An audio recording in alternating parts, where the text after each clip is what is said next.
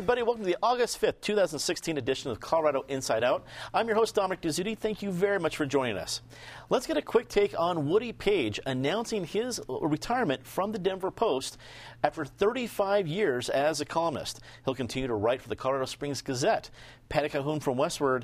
Uh, this is a major personality to leave Colorado's major daily newspaper. What'd you think? Well, and to clarify, he did not announce his retirement. The Good Post point. announced he was retiring. Woody does not believe he's retiring. In fact, what he's done is he got himself a better deal than he would have wound up with at the Denver Post by going to the Gazette.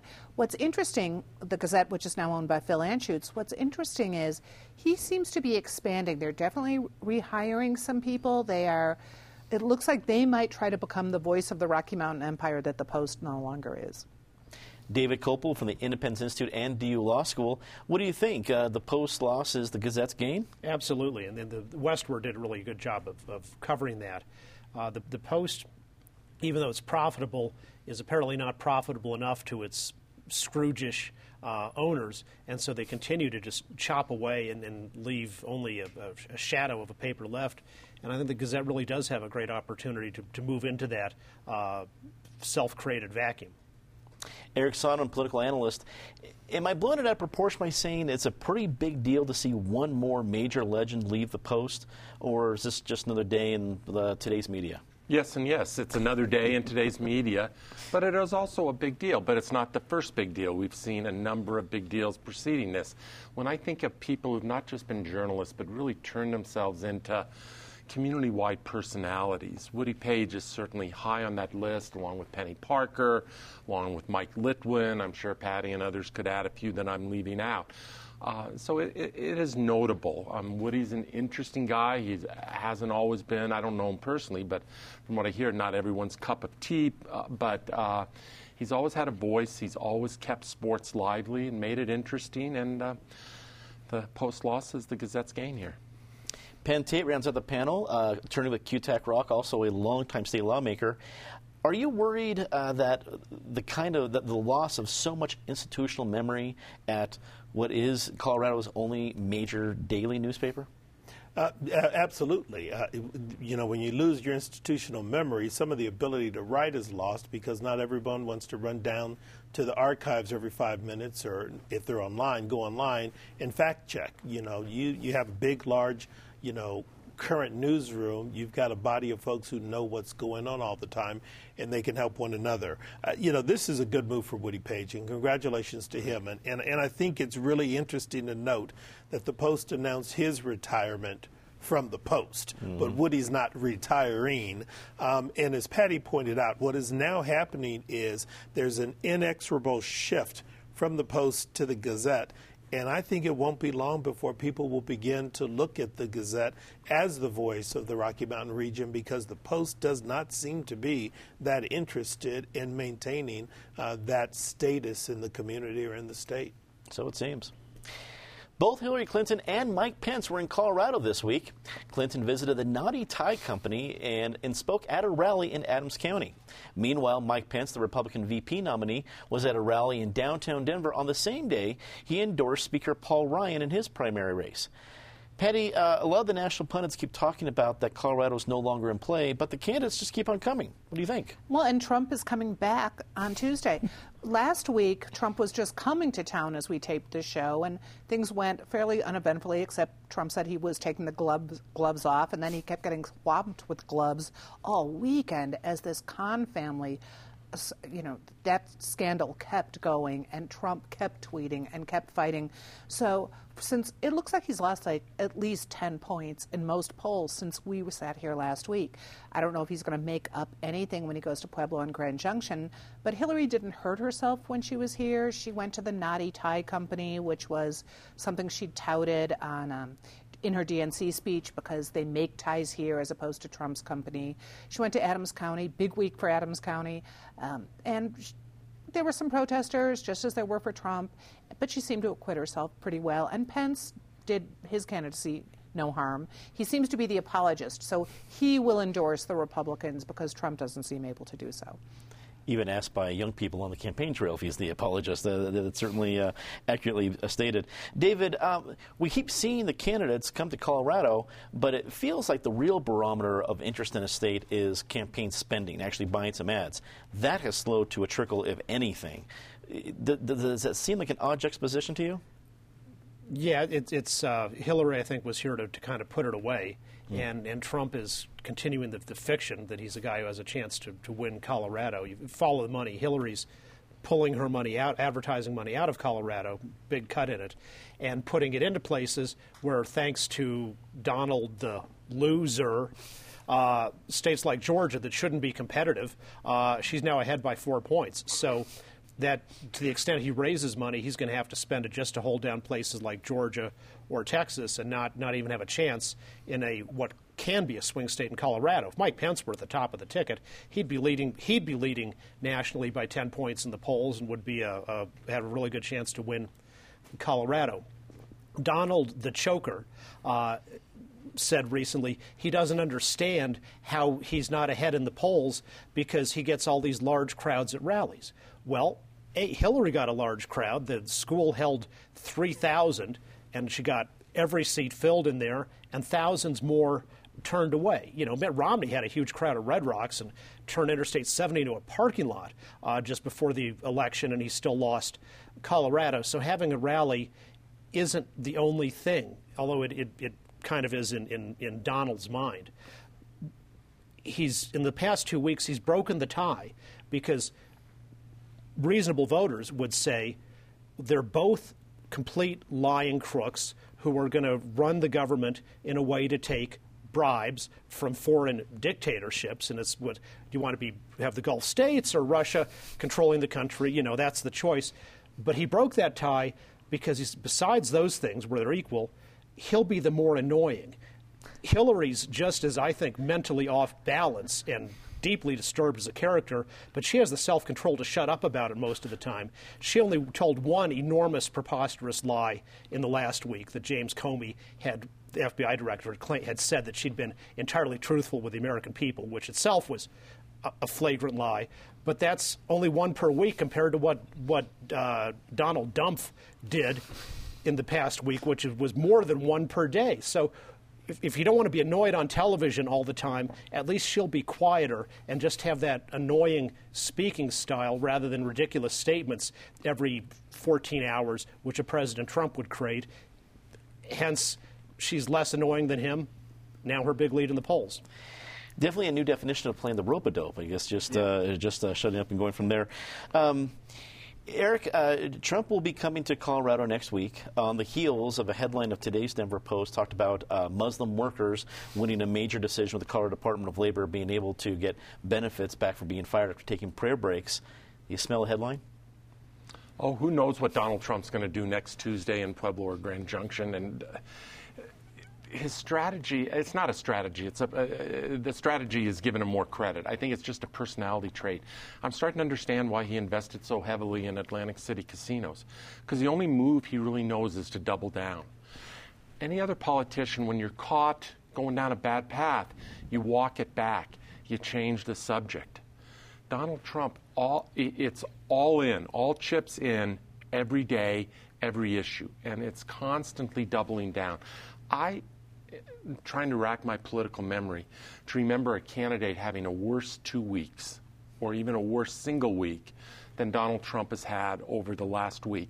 It was two weeks ago yesterday that the convention ended in Cleveland he had a bounce in the polls, and you knew that bounce was going to be counteracted by a bounce coming out of the Democratic convention. But he still had a decent sized bounce in the polls. It looked like he was in a horse race. The two of them were in a horse race. And now the thing looks more or less over. And David's point is right, where they're contesting states like Georgia and Arizona and Missouri that have been solidly red states for a long, long time. Now, and even if they still end up being red states in November, just the fact that they're in play, and that's where Trump is going to have to put some time, and more importantly, that's where the Democrats are investing, says everything. I don't think this is a 15 point race, which is what some polls have shown it recently, but the lead is blown open. The critical polls in historically in presidential races are the ones after both parties' conventions, a week to two after. That sort of sets in place what the playing field is. And yes, it can move, but it tends not to move a lot.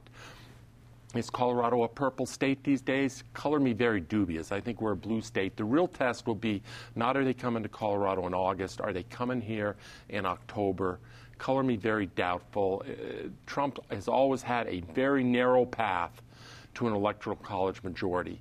And the Republicans have talked for a long time that they had to almost draw, going back to card terms, an inside straight to pull this off, given all the factors that are lined up against a Republican presidential candidate. And I mean, with Donald Trump, I mean, the news of the day is everyone calling for him to exit the race. How many Republicans on a daily basis are endorsing against him? Uh, the, the whole thing has fallen apart, and you had to see it coming. And anyone who didn't see it coming, there was some uh, willful ignorance in my mind. Penn, should we uh, enjoy the attention from the national candidates now because it's going to be pretty lonely come the next couple, next few weeks? Absolutely. Absolutely. Um, the, the candidates are coming here now Hillary to lock in Colorado, Donald to make it look like he's campaigning nationally. Um, I'm not quite certain what he's doing. He's running around from state to state, um, pretty much embarrassing himself and, and, and insulting anybody who, who, comes within a certain radius of him. I just find it fascinating that now we've reached a point where you have sitting Republican congresspeople endorsing Hillary Clinton and saying they're going to vote for her which would have just been unthinkable a year ago.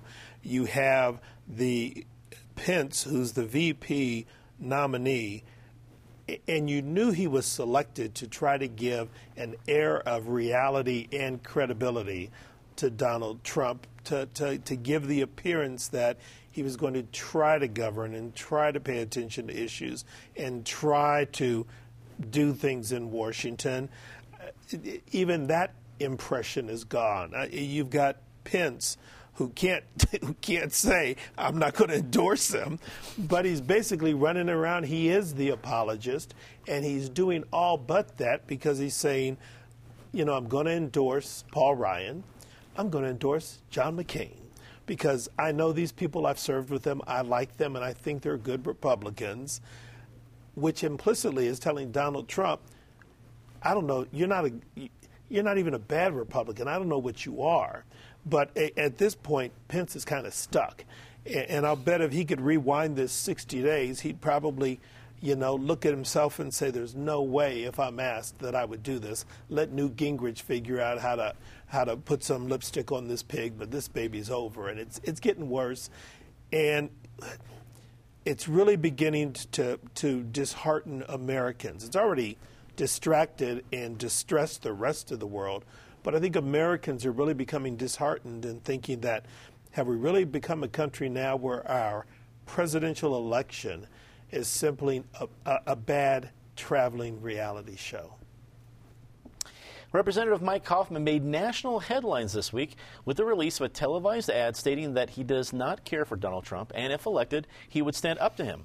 The ad is among the, among the first from a Republican incumbent repudiating the GOP presidential nominee. Uh, David, is does the ad go far enough to separate Coffman from Trump? Yes, and it's it. uh, Coffman here is aligning himself with the uh, uh at the latest 58%, may, may grow from there, of American voters who are dissatisfied with the choice between Trump and Clinton and don't like either one. So that is the sensible mainstream American view, and it's to the discredit of many elected Democrats and many elected Republicans that they don't have, that they're not following yet, at least, Pence's lead. Neither one is, is acceptable as president, in, in my view or in the view of uh, a lot of other Americans. Uh, Peggy Noonan's column in the Wall Street Journal tomorrow uh, reintroduces a, a, word that we haven't used enough. It's a Greek word called kakistocracy, which means rule by the worst. As opposed to kleptocracy, rule by thieves, kakistocracy is ruled by the worst. Both parties, out of their fields of candidates, each selected by far the worst candidate in terms of character uh, who was on the ballot. And I think Morgan Carroll is making a Mark Uterus type mistake in this continuing effort and her progress now and all this of saying, "Oh, Coffman is just like Donald Trump. Coffman is just like Donald Trump." I don't think that's that's going to go over, and she better come up with and just like Mark Udall, who was a very accomplished guy, spent all his time warning that that. Uh, Cory Gardner was going to take away everybody's condoms. It really didn't have credibility, and she better come up with a better rationale for winning this election than getting people to think that a guy who opposes Trump is just like him. Eric, uh, it seems that the CD6 race is going to take up more political oxygen than usual. The presidential race in Colorado is likely not going to be tight. Uh, the Senate race may not be tight. So, is there more urgency for Mike Coffman to come out early? And do you think more things like this, where he tries to separate himself from the presidential nominee, are on the horizon? Absolutely. I think this is a harbinger of things to come, not only in the 6th congressional district, but across the country. Uh, this is both a local story, and it's Mike Coffman, Morgan Carroll, Colorado 6th Congressional District, but as you indicated in your question, Dominic, it is a national story in terms of Coffman being one of the first to, in that kind of a public way, use his own advertising dollars to walk away from his own presidential candidate. And uh, it's been an astounding, as I indicated in the first go around, an astounding week or two. You haven't seen anything like this at some level, Republicans probably deserve it. What's the old line? When you lie down with dogs, you get fleas. They decided to lie down with Donald Trump.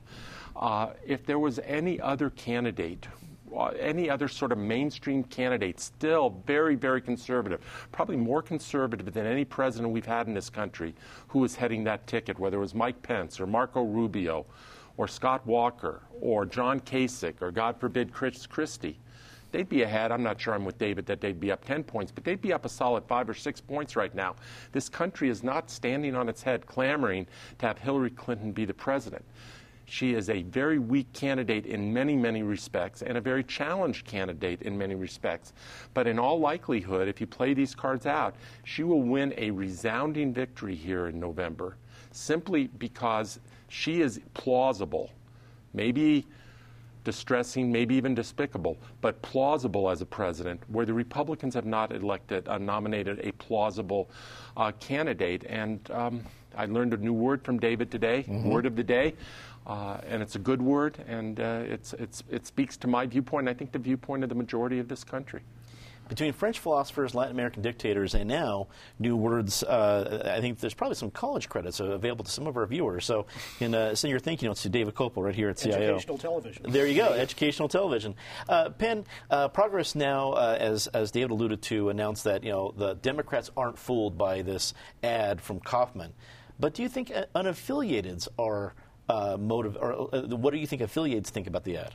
You know, I. I'm not certain what they think. I, I, I, don't think that I don't think Mike Coffman can make his campaign simply by saying I'm not happy with Donald Trump. He needs to be for something. I mean, this is the guy who remained part of the birther movement for far longer than most other people did in Congress and certainly in the Colorado delegation. He kept whipping that up and whipping that up and whipping that up until he lost credibility.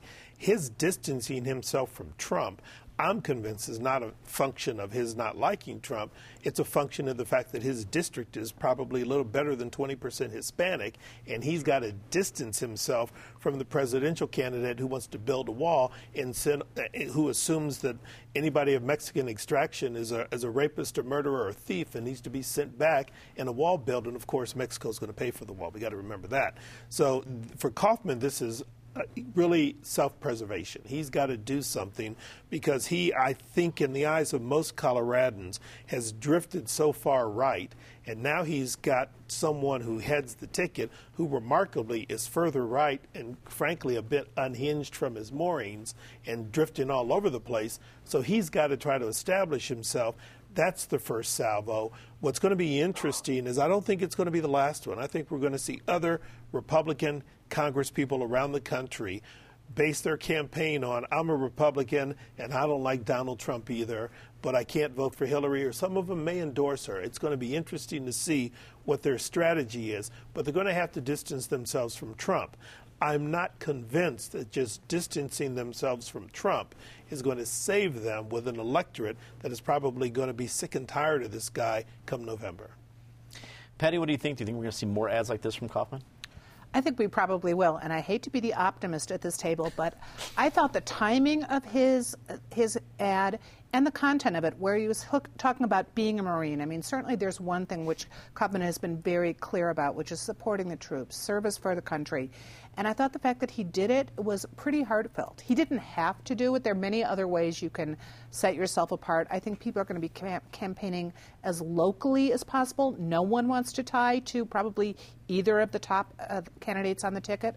But it was a really strong ad, and I think he'll see by how it's playing. That may be a little more cynical, that he will continue it. But I thought that first one was from the heart.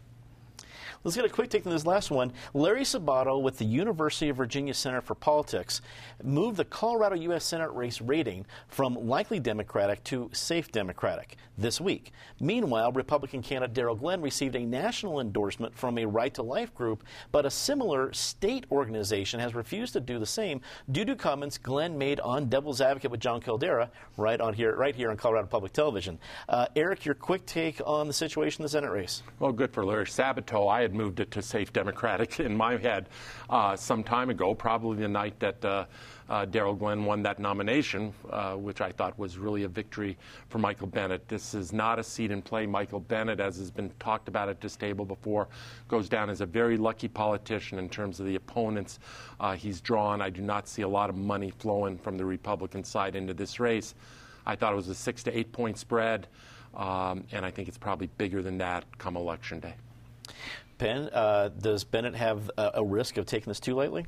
No, he doesn't. Um, uh, Glenn got his bounce from the RNC convention, um, ran a couple ads, and just basically has blown it up by his attempt to pivot like Coffman did, because he started out in the primary as a hard right guy. I think he probably saw the handwriting on the wall nationally with Trump, tried to moderate his stance on one issue where he probably couldn't afford to moderate based on his history, um, which is choice, and it's backfired on him. And I think he's going to continue um, to disintegrate. Patty, just uh, you know ratings on a map by someone releases, but does it mean something in a campaign like this? No, it doesn't because really this is going to be caught this is going to be fought out without what someone says in Virginia. You can tell you could tell last week just when Darryl Glenn didn't play the story about his violent family background correctly. His later response, but it was too late, was very hard. That was a very interesting thing about growing up in a violent family, but you still find it really hard to believe that he wouldn't have remembered it when the Post first called him. And then, of course, Caldara, whose career hasn't he taken down? David, somehow you've been able to buoy yourself into despite Caldara's leadership there. Wrap it up for us. I think that it's a little more open for Glenn to, to win an upset than the others have suggested because I, I think, unlike say Trump and Clinton, where the Colorado electorate knows a lot about them already. Glenn is still an unknown to the, the vast majority of voters and has an opportunity to make an appealing case. Now, raising the money's going to be tough. He won the primary really almost single handed by sheer force of will and one on one contacts. He can't do that in a Senate race, but I, I think there's. Uh, and I think the, the problems that people have talked about are still more things that are the political class is well aware of, but not is not not going to be a big deal to the voters in general. So he's, I, I wouldn't call it over, but certainly if the election were held today, Bennet would win it. If you had to share your disgrace of the week or say something nice about somebody on the air, tweet us or post us to our fa- post to our Facebook page. But as always, Ms. Calhoun starts us off with disgrace of the week. Today is the one year anniversary of the Gold King mine disaster. Even though that part of the, the state has recovered its tourism industry, eh, the trickle down economics of what happened to the people downstream from that will go on for a long time. David. While we've been talking about people who want to be president, we found out that the guy who actually is president paid the Iranians $400 million shipped in cash on a plane that not until it touched down to pay those Iranians that $400 million were four American hostages released. And supposedly that's not a ransom, although it sure looks like it. When the plane, you, the hostages don't go till the cash comes in. The cash was delivered in euros and Swiss francs. The Department of Justice lawyers set, told the Obama White House that this is illegal, and they went ahead and did it anyway. He, the amount of impeachable offenses he's perpetrated on behalf of Iran is enormous. Eric. Well, we had a decent jobs report that was released today and I think it probably misses a whole lot of people who've just exited the workforce. So I don't think the unemployment rate anymore is a real reflection on what's going on. But mainly, this country is just not economically growing the way it is used to over its history. It has never fully recovered. Barack Obama will exit office next January as the only president in history never to preside over a single year where GDP growth was 3% or better. There are a whole lot of problems in this country that would be a lot better if not solved by some robust growth, 4% economic growth like we're used to. Those days don't seem to be here. So, Sports Authority is in the midst of a bankruptcy where they've laid off 15,000 people around the country. It boggles the mind that four executives would say that they're entitled to $2.85 million in bonuses, I guess, for their great performance. Just when you thought you heard everything. Uh, let's get to it quickly. Say something nice about somebody. Patty. Anyone who's ever put on an event has, might have had some issues with the fire department, with fire marshals, but the, fa- the hardworking fire marshals of Colorado Springs who got pounded by Donald Trump after they'd, rec- they'd rescued him from an elevator they are civil servants. As registered Republicans as well. David, quickly. The Denver Public Library, which inaugurated the Jerry and Dolores Kopel study room on the fifth floor of the Western History Collection. Here, here. Eric. That one's very cool. Great. Uh, the Olympics start tonight. We'll see how they go, but good luck to Missy Franklin, Colorado's own, product of a wonderful family, and we'll be watching her. Penn. Boulder, Colorado, God bless you. Columbus Day is now Indigenous Peoples Day. That's all the time we have tonight. Thanks for tuning in. As always, be sure to check out our podcast on iTunes and our CIO postgame segment on Twitter and Facebook. For everyone here at Channel 12, I'm Dominic Dezzutti. Thanks for watching. Good night.